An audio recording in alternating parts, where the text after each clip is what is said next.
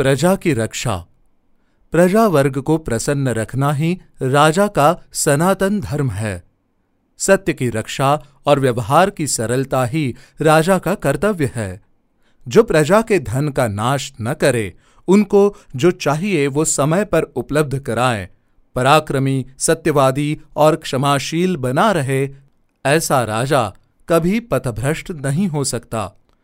प्रजा की रक्षा न करने से बढ़कर राजाओं के लिए दूसरा कोई पाप नहीं है।